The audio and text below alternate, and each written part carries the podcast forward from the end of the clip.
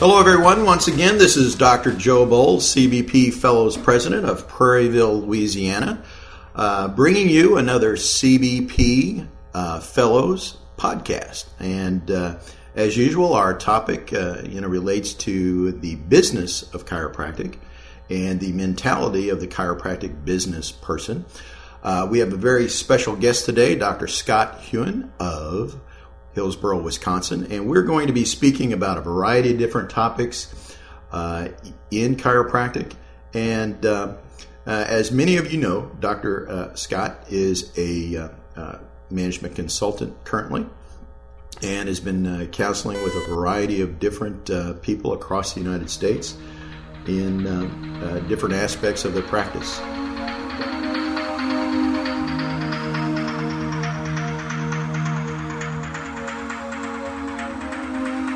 This podcast is brought to you by PostureCo, developers of the PostureScreen and PostureRay software suites. For more information, browse to www.postureco.com.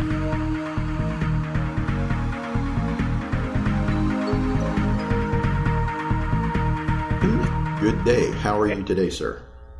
I'm great, Dr. Bowles. Great to be here. I'm real excited about sharing some thoughts and having a kind of a interesting and informative dialogue with you. We go back a little ways at least, and I think we've always been able to bring out some interesting information from our time together in chiropractic. So hopefully that's what we'll create here today. I believe so. Because even though we've only known each other a few years, I feel that we are chiropractic kindred spirits. I couldn't agree more. All right. Well, I tell you, the one of the first things that I do want to ask you, Doc, is, what do you see, as a consultant dealing with, doctors of all different varieties, the new practitioners, students, people middle range, doctors that have maybe been in practice a good 15 years or longer. What do you see as the current state of affairs vis-a-vis the healthcare marketplace and chiropractic's fit in that niche? And since the CBP practitioner is our primary listener on the podcast, even though all are welcome, what do you feel, or how do you feel that CBP and structurally based chiropractors, fit into really what's going on in healthcare today? I'm very optimistic about chiropractic's future, though I of course have some reservations. The public will always pay for a service that they want, and in some cases they'll actually pay for what they need, all right? I think that CBP in particular has an exclusive niche that needs to be developed and furthered, of course, and has the best opportunity to congeal those elements in chiropractic that we bring to the healthcare marketplace, than any other approach that we're aware of. And the reason I say so is that, we don't exclude the doctor that wants to offer a defendable approach to pain relief. But we not only offer the patient the opportunity to feel better and to perhaps function a bit better, but in addition to that, we can bring a legitimate, defendable, scientifically, clinically verifiable approach to taking that a step further, taking pain relief a step further, and actually attempting to rebuild and rehabilitate, if you will, though I'm not nuts about that word, rebuild the spine to a stronger, more stable, and healthier position. And I think we bring the best of both worlds to the patient public, and so that's what I see our exclusive niche is literally defendable, clinically evidence-based approach to care that can provide the public with choices that are legitimate.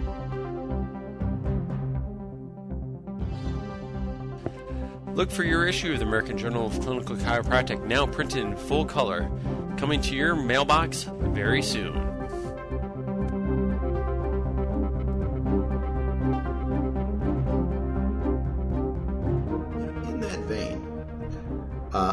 I personally feel that too many CBP chiropractors feel that, or let's say have shown me that, you know, they feel that because they are structurally based, they have the better mousetrap, so to speak.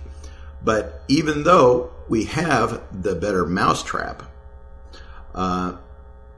these doctors are struggling financially in practice. So what traits do you see are necessary for doctors to succeed, you know, in creating their own practice and succeeding in business? Even though we have this fantastic technique, you know, I do see many, many CBP doctors struggling. Yeah, I do too, unfortunately. I think there are a couple of, you know, it's a very complex question, of course, and I think many, many different variables come to play. And if I could summate those, I'll do my best here. I think that if we go back in history and we look at chiropractic practitioners and we look at the motivation that they've had to get into practice, long ago you had the guys coming out of the GI Bill and going to chiropractic school, and often because they had a real significant personal experience with chiropractic that instilled in them some sort of a passion or awakened a passion for them to then go to school to do what, for other people, what they'd experienced. As chiropractic has become, quote-unquote, more mainstream, certainly at least in the educational environment, and student loans became available and so forth, we started to have people that would literally go and test or see a guidance counselor, that sort of thing, and be directed to the chiropractic profession as a career without necessarily having some of that passion. Not that it can't be developed or learned as time goes on, but it's a different set of motivations. Okay. So what I see is one of the big challenges in chiropractic today, especially for those that are either starting a second career or those that have literally gone through the educational system and into chiropractic education and then graduated, is that they're not aware that it's going to be so doggone hard to get out and practice. They never, they're sort of caught unawares that, wow, this is a mainstream sort of, but I still am I'm going to have to get down and be entrepreneurial and dig in and really work at this in order to succeed. And so I see that the traits that seem to be, and for those listening, you know, get a checklist going. You know, do I have any of these things? The traits that seem to be most evident in those people succeeding in practice are tenacity, perhaps born from playing athletics, and maybe even not being the star, but rather the one that really worked hard to get off the bench and actually play a little bit, you know. The doctor who worked as a young person, growing up, maybe even a paper route, worked in a family business, understands the work ethic and also is willing to learn and be taught, and for that matter even be coached or mentored by others that have been ahead of them. Those are qualities that I see as being of tantamount importance to success in the profession today. And I think finally, as I started in answering this question, the passion. You know, whether it comes from a personal experience or whether it's born out of the intellectual tradition of studying the current literature and realizing that the gift that we bring to the public is huge and there is nothing like it.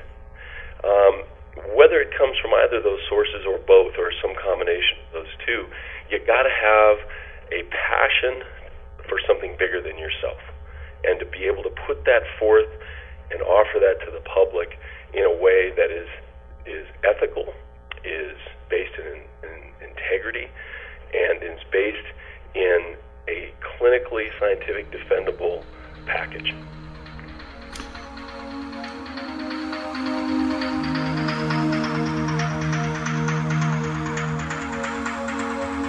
This segment is brought to you by PostureCo, developers of the new X-ray digitizing software known as PostureRay. For more information on PostureRay, please browse to www.postureco.com. When you were speaking there, you know, about the traits necessary to succeed, you mentioned whether, you know, is a very, very common what I call buzzword these days that I think a lot of people don't understand, and that is mentoring. Scott, why don't you, tell our listeners about, tell us about what you feel mentoring in chiropractic really means. I mean, in the past, chiropractic was really very, very focused on results. People came to chiropractors as a last resort, really not a first option. And, many of our great mentors in the past were clinicians. Your Clarence Gonsteads, your Vinton Logans, your CS Cleveland Senior, CS Cleveland Junior, et cetera. Tell us what you feel mentoring is. And because our healthcare marketplace, has become so much more financially competitive than it was in the 30s, 40s, 50s, 60s, and 70s. Tell us how to maintain that balance and what someone should look for in a mentor. I couldn't agree more with your assertion, about, the history of mentoring in chiropractic. I'm a Palmer graduate and a second-generation Palmer grad at that. Won't hold that against you. I'm sure you won't, and I know you came from a different school, and there are many listening that came from different schools. But in the 50s, 60s, and 70s even, and certainly into the 80s, most of the schools had programs going where the practitioners that were alumni of those institutions were intimately involved in recruiting. And I'm certain Palmer, I know Palmer's still doing some of that, and I'm certain some of the other schools still are. But, it took on a different, it's taken on a different tack from where it once was. The person coming in as a patient, perhaps a young woman or young man, who really has a phenomenal response to chiropractic care.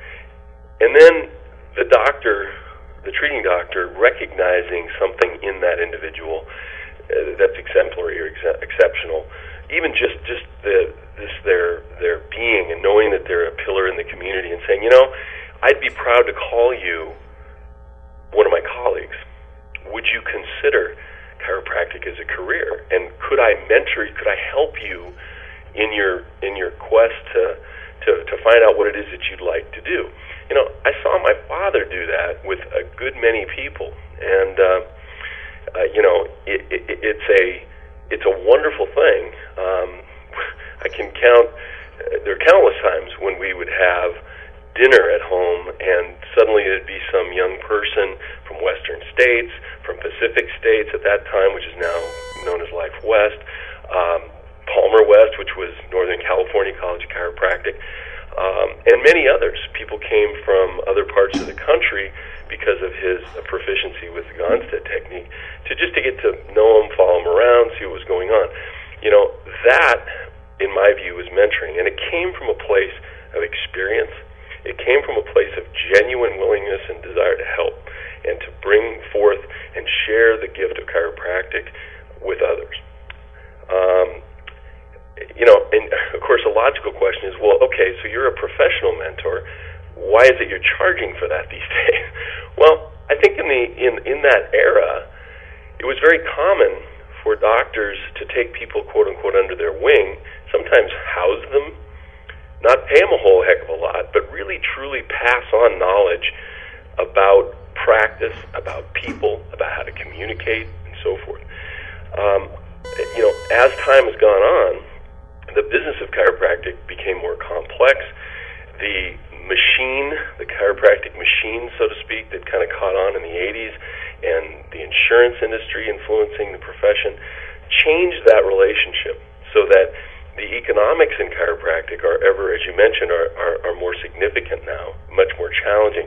And so for a young doctor with huge student loan debt to then step into a mentoring relationship for room and board isn't realistic. Now, on the other side of the coin, how do you get experience? Well, you have to have, at this stage of the game, in my view, you've got to have a clinician, an experienced clinician at that, to help guide you through what's the critical element of practice, and that is developing these doctor-patient relationships. So I see mentoring as a critical element in advancing our profession, and in particular in CBP, taking these individuals and helping them to learn what it is to be a doctor who happens to utilize the latest state-of-the-art CBP work to as their vehicle to help the public.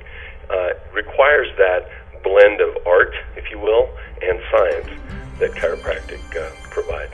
Obtain all CBP research from 1993 through 2007 by browsing to our web store at idealspine.biz. This tax-deductible donation will supply you with a CBP research CD with a compilation of all PDF articles. You may use these articles to educate your local medical doctors and also validate your care. For more information, browse to our web store, www.idealspine.biz. Fantastic. Now,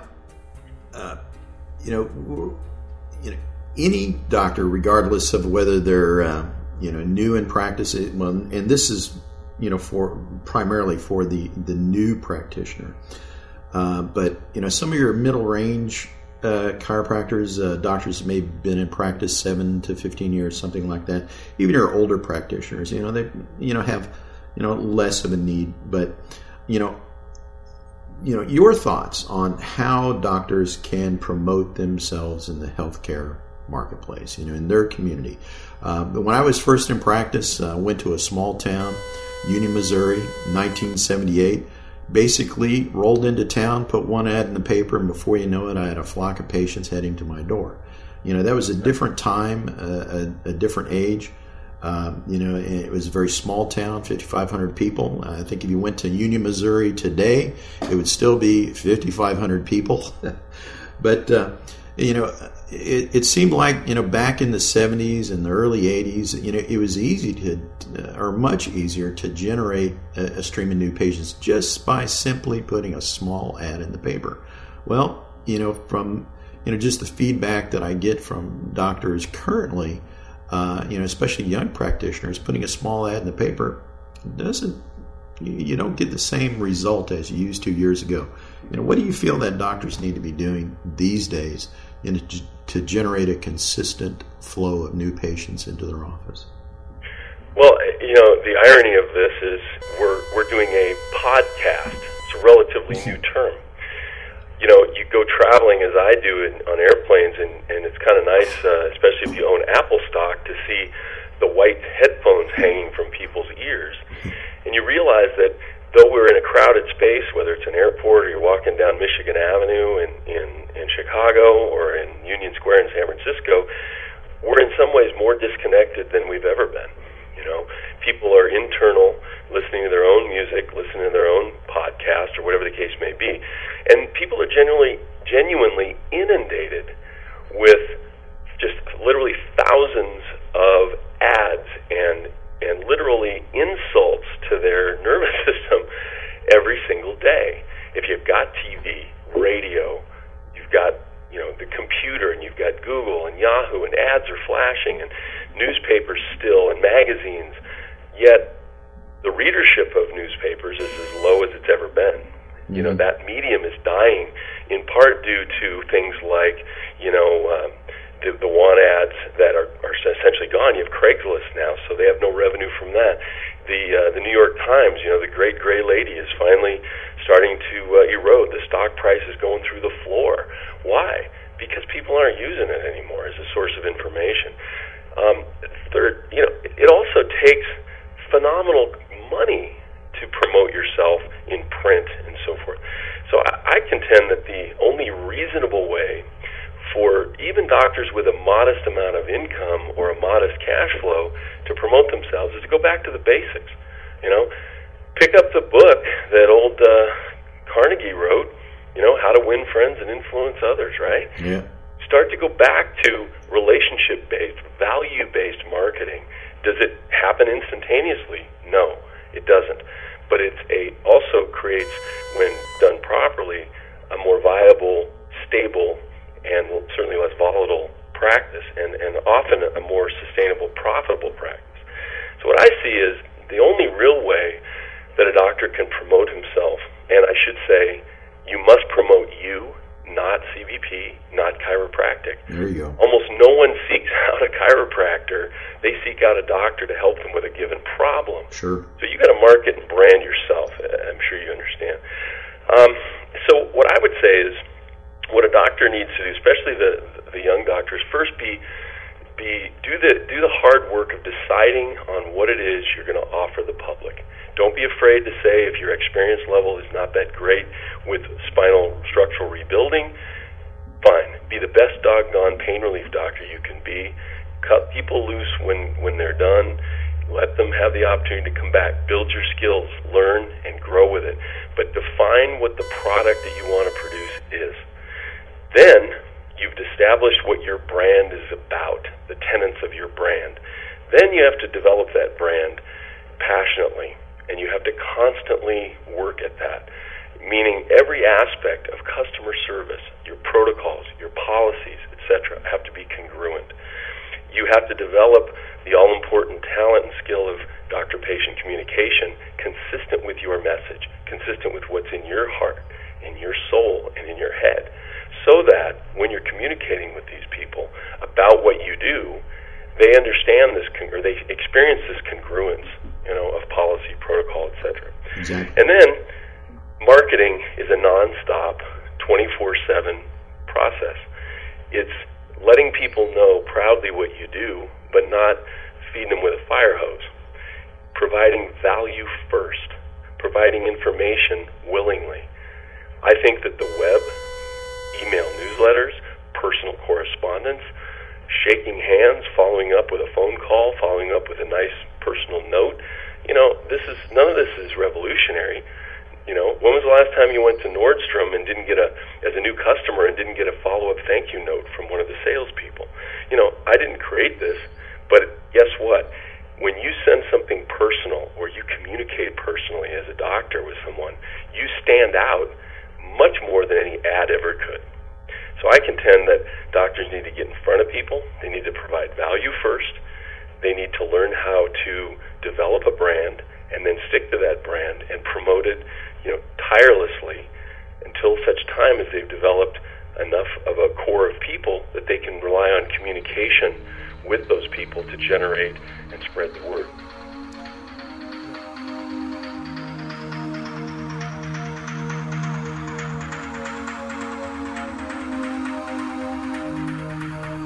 Receive regular CBP research updates as well as seminar happenings and other chiropractic news by subscribing now to the CBP email newsletter right on the homepage at www.idealspine.com.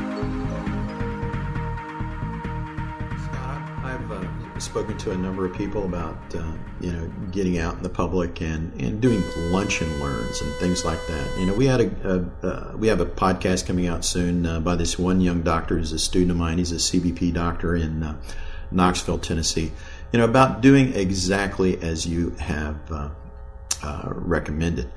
Getting yourself out in front of people, and he's very, very good at it. And he can basically get new patients at will. However, so many of the doctors that I speak to who are having problems with a consistent new patient flow to say, well, gee, doc, I just don't have the cojones to do stuff like that, to actually, go out to a business and talk to maybe the human resources director or something like that about, my services and maybe doing a presentation of some type. I just don't have what it takes to do that. So, in that vein, what are some of the biggest business challenges that you see facing doctors today, in your role as a consultant? I'm sure that is exactly one of them, is having them develop the courage to go out and do that. Now, how would you address that as a consultant?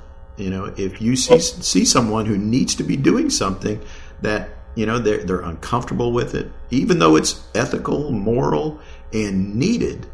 How would you handle that with someone? Well, it's a great challenge, and it's it's certainly one of those I guess double-edged swords. Without hurting anyone's feelings, hopefully, but I don't believe in any other way but just laying the law down and telling you what I think truthfully. I think that truthfully, doctors need to assess that ability. They need to decide before they enter into practice if they really do have those talents. You know, if a doctor, you know, is say listening is midway through school, and you know your work experience is limited, your time in front of the public is limited, you know, get yourself certified as a waiter. If there's such a thing, go start as a busboy if you have to, or you know, busing tables.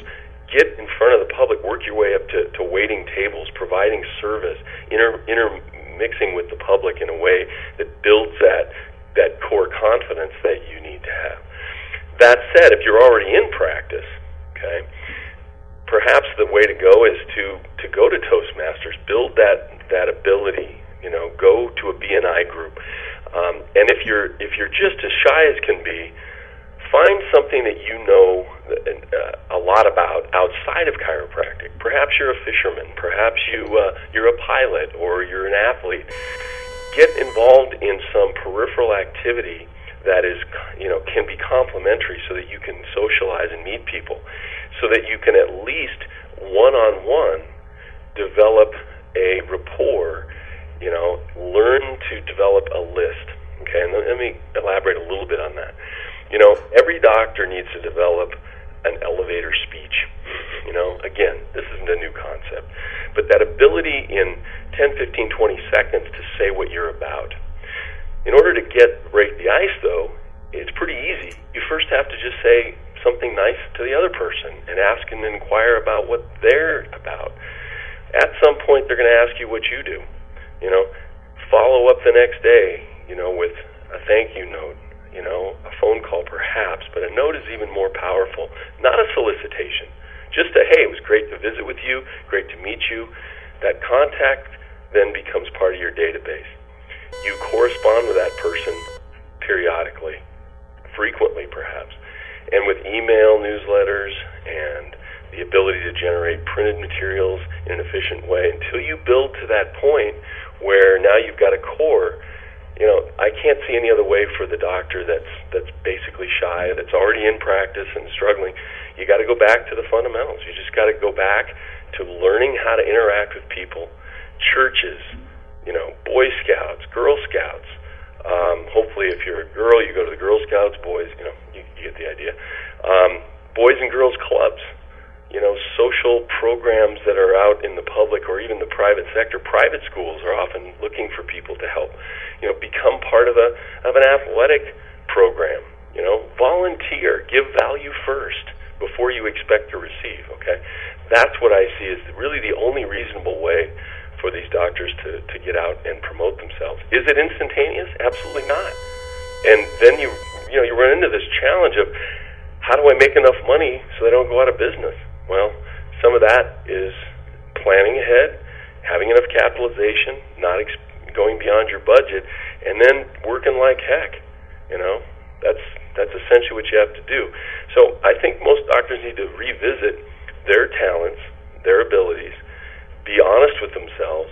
If they don't have some of these strengths, they need to develop them or find someone to help them develop them. And be realistic, perhaps becoming an associate or an intern for a period of time and working hard at that and utilizing that secure place to develop your communication skills. So really comes down to knowing your weight, knowing your talents, and then appropriately applying them and being realistic in your expectations.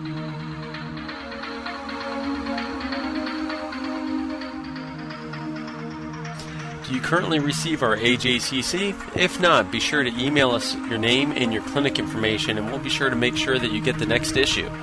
Email us at webmaster@idealspine.com. Excellent. Yeah, I tell you, you know, in retrospect, you know, having been on the faculty at Cleveland College for 10 years and in private practice and owning multiple clinics and having, you know, associates, you know, by the bucket loads and, you know, for 20 years previously, you know, I look at the students at Cleveland and really some of our very best clinicians, some of the you know, some of the people who have the keenest clinical skills in helping people, you know, and analyzing their condition and diagnosing their condition, whatever, you know, are really are introverted people. You know, the people that, you know, are bookworms and, you know, just love the science of it all, but have a very difficult time, you know, in meeting people and reaching out to people. And that is what is absolutely so necessary.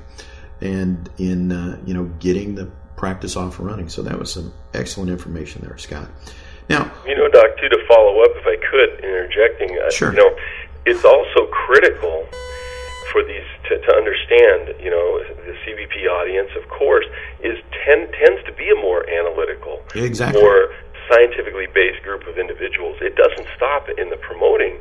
It carries over into the day-to-day communication, you know. The patients might sit there nodding their head like one of these spring-loaded dogs that's in the back of the, you know, of the old vehicles. The old 57 Chevy. You know? Yeah, exactly. The patient may sit there and nod when you're explaining the intricacies of proprioception and degenerative conditions on the disc and how the recurrent meningeal nerve and this and that and the other, and they just nod. They have no idea what you're talking about. Sure. And the mistake is... Might as well be speaking Chinese to someone who has no idea what that is. Exactly. And I contend that most of us do this out of genuine interest, but also because we have this huge, you know, gravestone-sized chip on our shoulder about defending chiropractic and proving it to the people, when in reality, that's not why they're there in the first place. No. You really want help for a given problem, and if you give them what they want, you may create the opportunity down the road to provide them what they actually need. But you're never going to do that by handing them the various stack of research that CBP has created without explaining it in very simple terms to them, how it relates directly to them, you know. So whether it's branding, whether it's promoting new patients, you know, whether it's day-to-day communication, it all fits together. That skill to water it down to the level of person, not ever talking down to them, always providing value, but also listening to what they have to say and responding appropriately is at the root of the successful practitioner. Now, you know, we've heard this word, you know, branding quite a bit, and, you know, I see that's a part of your vernacular, not so much a part of mine as yet. But, you know, tell us a little bit about branding and marketing, you know, in our, let's say, our contemporary chiropractic marketplace. Well, you know, if you think in terms of, you know, again, the consumer, the healthcare consumer, and where they can choose to spend their money, and regardless whether they have insurance coverage or they're paying out of their pocket, they are a consumer. They are a customer. They're going to be quite discriminating, because they can be, when they're choosing to go see a chiropractor. I will tell you that that initial contact, the first impression, how they perceive your office, every aspect of it is extremely important to the success of a practice. How the place looks, is it clean? What does it smell like? How were they greeted? Was it genuine? What are the protocols? How are they welcomed into the business? And you know, all you have to do is drive around any reasonable sized city. For instance, mine of 1,300 people, we have 4-day spas in town for 1,300 people. You know, massage, getting your nails done, facials, and this sort of thing. And even here, it's not inexpensive. They are striving to carve out their niche in the service marketplace, almost on the fringe, of course, of healthcare, because some of them kind of get into that a little bit, right? Chiropractors need to understand that in order to succeed, you cannot leave any stone unturned. You know, with a limited budget, you can still create a phenomenal office, very clean, contemporary, state-of-the-art. All the things that you bring to bear on this need all the skills that you have to bring this to fruition need to be employed. You know, the image that you create. Now, brand comes defining what it is you want to offer. You know, when Lexus, one of the great brands that's come in you know, certainly in our day, and most people listening, you know, Lexus didn't exist 25 years ago, 20 years ago. Toyota said, we want to create a new brand. Toyota's a great company and has historically produced great products, but we want to take it another step. What we're going to define is we're going to create an automobile that is as close to perfect as possible. We're going to have exemplary customer service. We're going to worship our customer. We're going to never badger them. Our salespeople will never do any of the things that other car salesmen do, because we are going to be above that. We're going to take and define this particular creation, and then we're going to produce it. And then we're not going to stop. We're going to continually refine it and refine it and refine it. And as you know, they've done very well with that. Chiropractors need to do something similar. Define what it is you want to offer. Define your brand. And then decide, you know, what are the colors? What are the, you know, what is the feel that I want to create? What's really me? How do I want to look?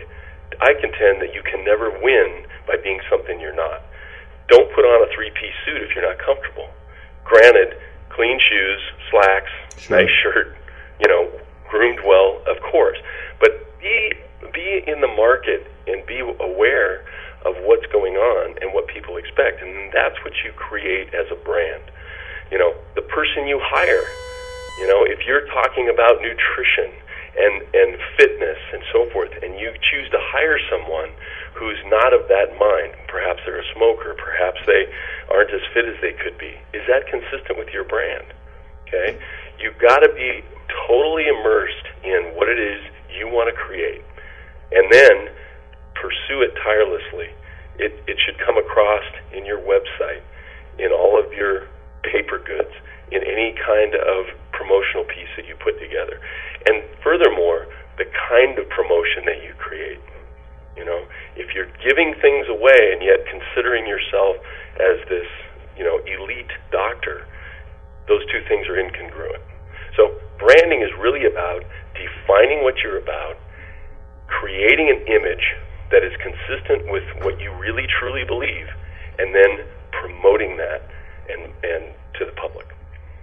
Now, you and I have discussed many times in the past, and I think what you just said really leads into this whole idea. All right, but you and I have discussed the times in the past that chiropractic, and in my opinion, once again, is at the crossroads. And you know, of change. You know, it's like here we are at the fork in the road, and you know, all depending on what particular path we decide to take, well, you know, we're going to have to bear the consequences of that.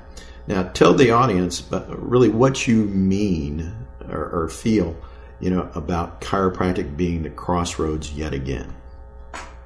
Well, you know, I think all this points to, especially the CBP practitioner with a wealth of knowledge, with a wealth of edified data, you know, of contemporary research that supports what we're about, okay? Especially speaking to the CBP practitioner, we need to raise the bar and continue to raise the bar and invest behind that. Meaning, we need to continually give back to CBP research. We need to continually stay abreast of it, okay, and constantly invest in that. Otherwise, we're going to be doomed to the ash heap of history and literally be a minor player, because the reality is CBP is a subset of all of chiropractic. And frankly, I hear people all the time talk, CBP, what is that? So we can't really drive that forward without having a higher standard and providing that at all costs to the public. Now, what I see, and when I say a crossroads, I see that as insurance, as those practitioners that got into chiropractic, perhaps for different reasons, perhaps because it was a good career choice or whatever the case may be, but they entered the marketplace with third-party pay. They never really had to provide exemplary customer service. They never really had to provide something defendable. Okay, that's rapidly approaching, and in many states, it's already there. We see declining healthcare benefits, and so this ability to create a business around a literally subsidized financial situation is going away. So what we're going to have to do is provide extraordinary value for a reasonable price, and know that in order to succeed with structural rebuilding of people's spines, we're going to have to do this over a period of time. They're going to need to come for periods of time. They've got to be taught. You've got to develop a relationship, and you've got to be willing to engage these people in every respect in order to provide them the opportunity that you and I know is scientifically the best approach. I might add that this crossroads where, you know, I can illustrate a couple of recent instances. California had a work comp system, and I've looked at a number of practices. Doctors have called me and said, hey, would you know, I need some help here. What's going on? And, you know, Doc, I've seen many of these practices seeing 40, 50 visits a week, making one heck of a living because there was this third-party subsidization of their finances, okay? When work comp with a stroke of the governor's pen eliminated that, these guys were scrambling, and all of a sudden they realized that the average person isn't going to pay them $250 a visit to come and see them, to have them throw in a couple of hot packs and a stim and give them a little stretch here and there and a massage, okay? They're just not going to do that, because they don't understand where that value is, especially if someone else is providing something like or better for a more modest fee. You know? So I see the crossroads being the economic reality that there will soon be no more subsidy. Okay, and you know, I've had arguments or discussions, is perhaps a better term, with people that say, oh well, you know, we're going to have national health care. You know, we've got an election coming, and it looks like it's almost a shoo-in for either Senator Clinton or Senator Obama to be elected. And I say, okay, do you think that chiropractic or healthcare insurance, circa 2010, let's say, is going to look more like Blue Cross in 1975, or is it going to look more like Medicare 2008? Okay. I contend that the pernicious attack on chiropractic that's occurred with Medicare will continue, and that standard is going to continue to be eroded. So really the only logical thing to do is provide a very fair service for a very fair price and build your business around that. Okay? Those doctors that see this coming can revisit, relearn these skills of doctor-patient relationship building, communication, value-based marketing and branding, and will succeed. But many will choose to continue to put their head in the sand and go down that path of, well, it'll get better, and it's not going to. Exactly. Well, you know, in that vein, could you describe the practice model that you think makes the most sense, you know, over the next 5, 10, 15, 20 years? Certainly. I think a logical way to approach this is to, again, revisit this idea of assessing your own personal skills, your physical ability, your communication ability, your general energy and vitality, and then say, okay, what would I be able to create for what price? And then work backwards from there and say, how many visits per week or per month am I going to have to see at somewhere, let's say, between $40 and $55 or $60 per visit? How many am I going to need to see to pay for my office and my overhead? And then how many am I going to need to see in order to pay for my living expenses?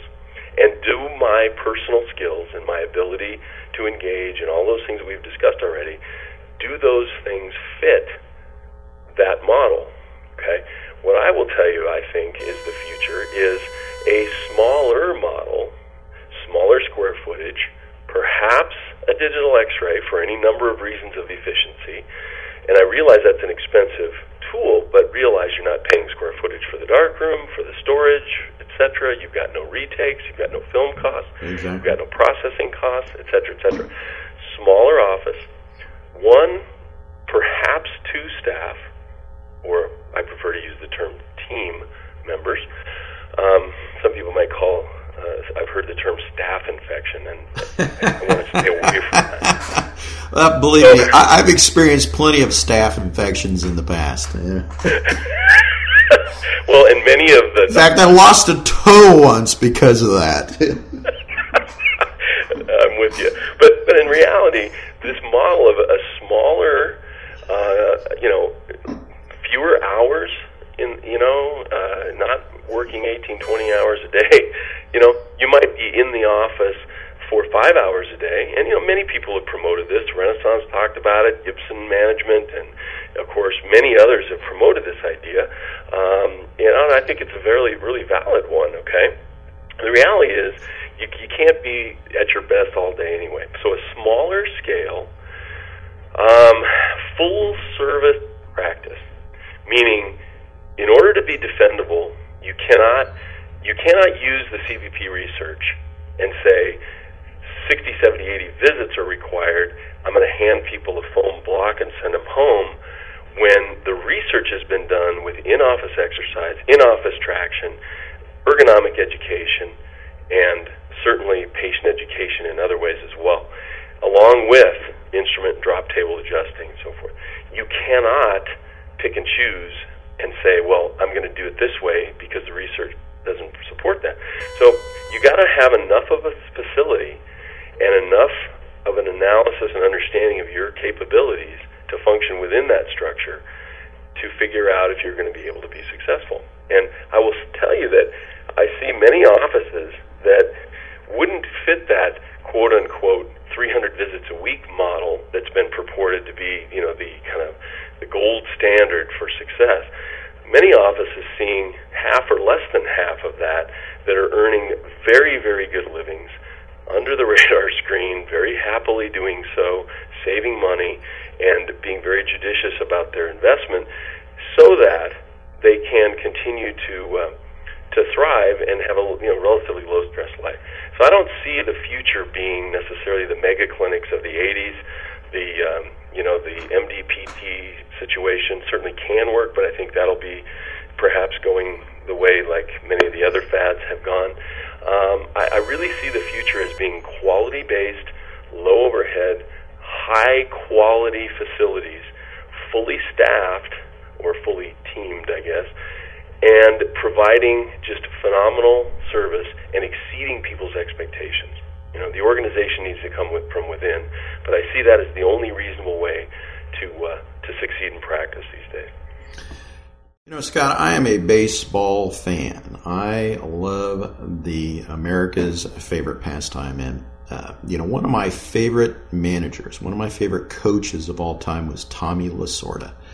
I think Tommy Lasorda, I think maybe his best year batting was maybe just a pinch over 200, a very brief stay in the major leagues.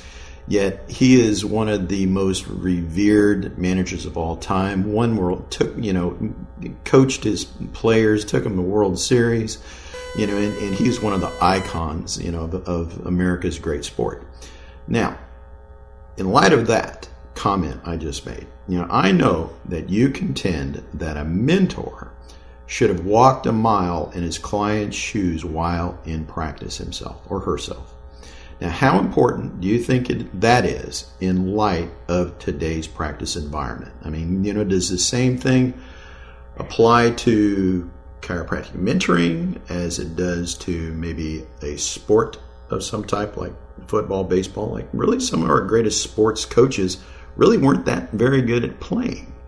Now, do you think that's an absolute necessity as a chiropractic mentor, that the chiropractor had the mentor had a superb practice at one time, and the person that they accept as a client, or that the client accepts them as a coach, Do you think that, you know, they should have achieved a certain rung of success, in order to be able to effectively mentor someone younger?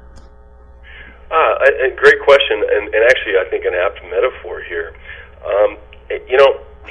If I could kind of address the Tommy Lasorda, and for that matter, you know, the Vince Lombardis, the Bill Walshes of the world and so forth, I couldn't agree more that many of these people weren't necessarily outstanding stars, and in fact the opposite is often true, isn't it? That many of the stars that have tried to transition into coaching others really didn't do so hot. You know, I contend that the reason that Lasorda probably was able to inspire, motivate, coach, etc., was because he came up the ranks and he probably worked 10 times as hard because he didn't have the talent, the natural talent, you know, that many others have. You know, Michael Jordan, for example, you know, the guy worked really hard to be an outstanding athlete, but you know, just the fact that he decides on a whim that, you know, I think I want to play baseball too, you know, or Bo Jackson. These guys worked incredibly hard, but they also had natural talent. So they might be able to make that transition into coaching. Well, you take like Frank Robinson. You know, he's the only one to ever win an MVP in both leagues, but was a dismal failure as a coach. Yes, and I would tell you that I'm not saying that these guys with great talent didn't work hard. They certainly did, but I think the coaches that understand the rigor of the machine of professional athletes, athletics. They have an understanding of the, you know, of the, let's use the term, sausage making that goes on to spit out these teams, okay, in a way that they can relate to the guy that's trying to climb the ladder. And let's face it, there's a handful, literally a handful of people, mostly with phenomenal talent as well as great coaching and a great work ethic that make it in the major leagues or make it in the NFL or the NBA, or for that matter any other high-level sport. In chiropractic, you've got coaches. If you have a coach that didn't work hard, that didn't struggle in the profession, whether they're successful or not, financially or otherwise, if they don't understand the day-to-day practice, and I think especially within CBP, if they don't understand bridging the analytical and the great research we have with the customer service and the doctor-patient relationship building that's necessary for the patient to stay long enough to get to that, you know, magical, structurally sound and stable position, if they don't understand that and they don't understand the day-to-day communication, then the doctor should rethink whether or not that particular mentor or for that matter coach or management company is really the best fit for them. Most of these people in management have great business acumen. Many of them have done very well financially in management and so forth. And they've inspired a lot of people. Who could say that they haven't?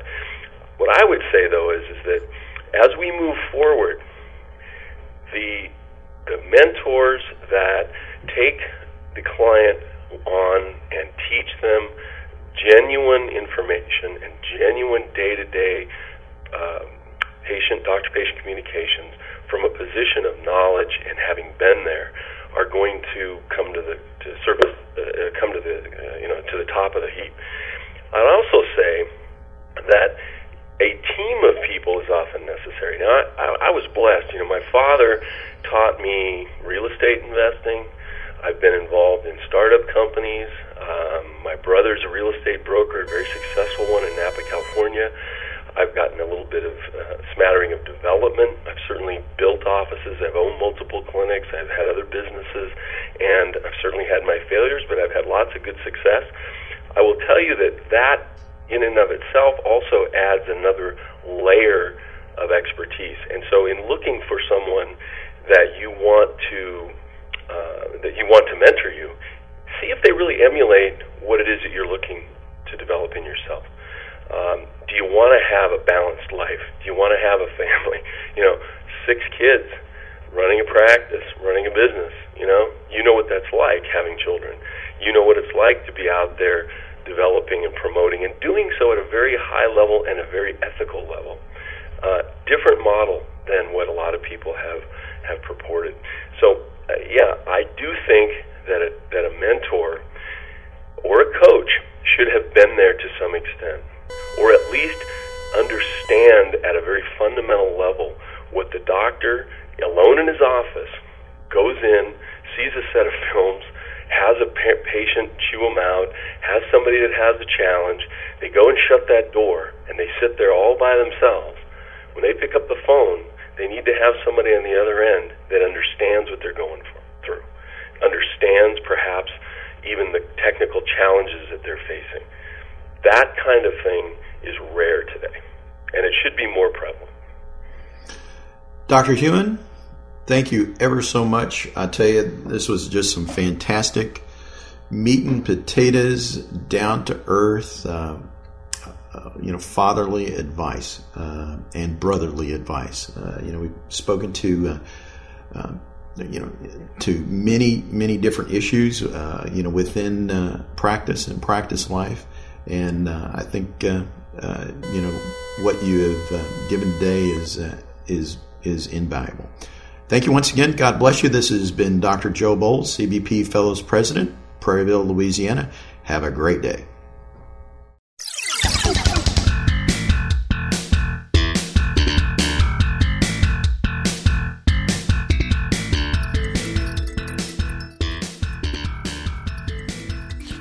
Thank you for listening to the CBP podcast series. My name is Dr. Joe Ferrantelli, and before I close, I just wanted to update all of you that I've placed some video clips on the new X-ray digitizing software known as PostureRay on the PostureCo website.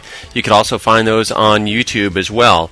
Many of you have these questions about how to use the software and whether or not you have to use digital systems or how to obtain the X-rays. So I made a couple sample clips that will definitely answer your questions, so be sure to browse to www.postureco.com. Thanks, and see you next time.